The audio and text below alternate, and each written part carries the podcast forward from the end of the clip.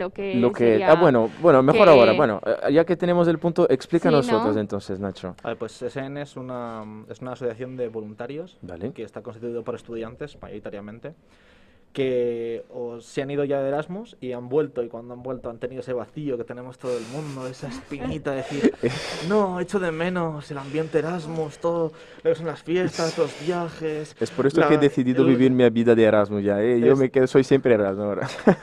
El once Erasmus, always Erasmus. claro, efectivamente, efectivamente.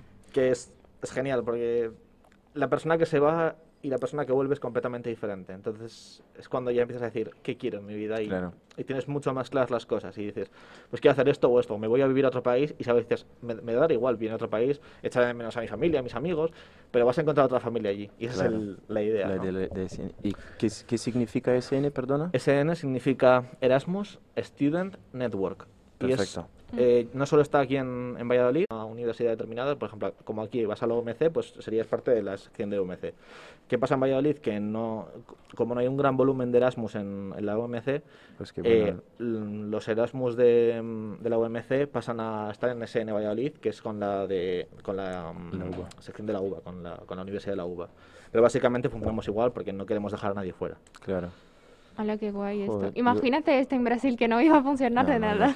Se están en, hay, un- hay, un plan- hay planes de expa- de expansión eh, fuera de las fronteras europeas y se está queriendo llevar a otras zonas el, el Mm. modelo que es SN para que pueda haber ese tipo de colaboraciones y ese tipo de, de, mm, actividades y demás que puedan ayudar sobre todo a los estudiantes, a los estudiantes que van eh, de- desde fuera y puedan encontrarse en un, en un entorno más cómodo. Claro, claro. En, en Brasil eh, yo conozco a ISEC, no sé si tú has, has escuchado, No. A-I-S-E-C, Hmm. Que es más o menos eh, eh, este estilo, pero funciona como si fuera una empresa... De, de los karaoke. Bueno, es verdad, es verdad, es verdad, un abrazo, un abrazo. mi, mi partner. Eh, y luego eh, una figura que es el LR, que es el representante local, que nos Ujú. gusta mucho también el tema del, del inglés, utilizar el inglés y, el, y el español sería local representative. Y en este caso soy yo este año. Ah, Además es el perfecto. partnership manager. Claro, claro.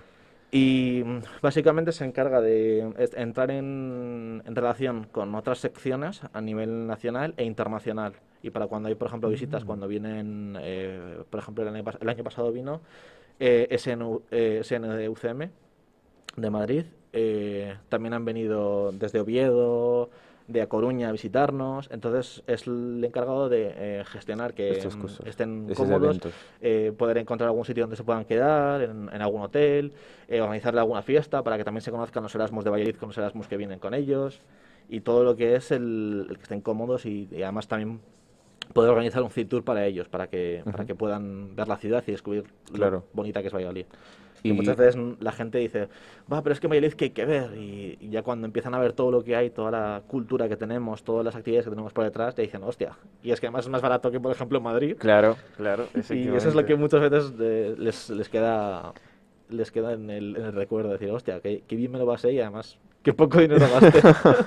Y que tú estabas diciendo a tope de Valladolid y te, le pre- te pregunto a ti, Lais, que el último programa has dicho que, bueno, Valladolid no es ta- la Eh. mejor ciudad que No, visitar. y no, tal. a ver, ¿Qué te has parecido ahora? a ver, a ver. Que no, no se ha cambiado mucha Después de cosa, este ¿eh? pitch de Valladolid. La asistencia, de hecho, sobró bastante comida Ujú. y, y es eso que...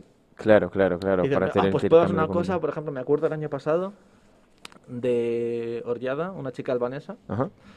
eh, que hizo un postre que flipas de rico. ¿En De hecho, serio? ganó, fue el primer premio, sí. Joder, mírate. Y luego eh, Marqueta también hizo un, un plato vegetariano de República Checa, que era Vale. patatas, eh, era como un guiso y estaba muy rico también. Joder, qué genial. Y probabas un montón de cosas. Yo hice, yo- se me fue la pinza, hice tres kilos de, de Joder. arroz con leche y ca- casi no sobró nada. Me llevé un poco, Madre me- mía. me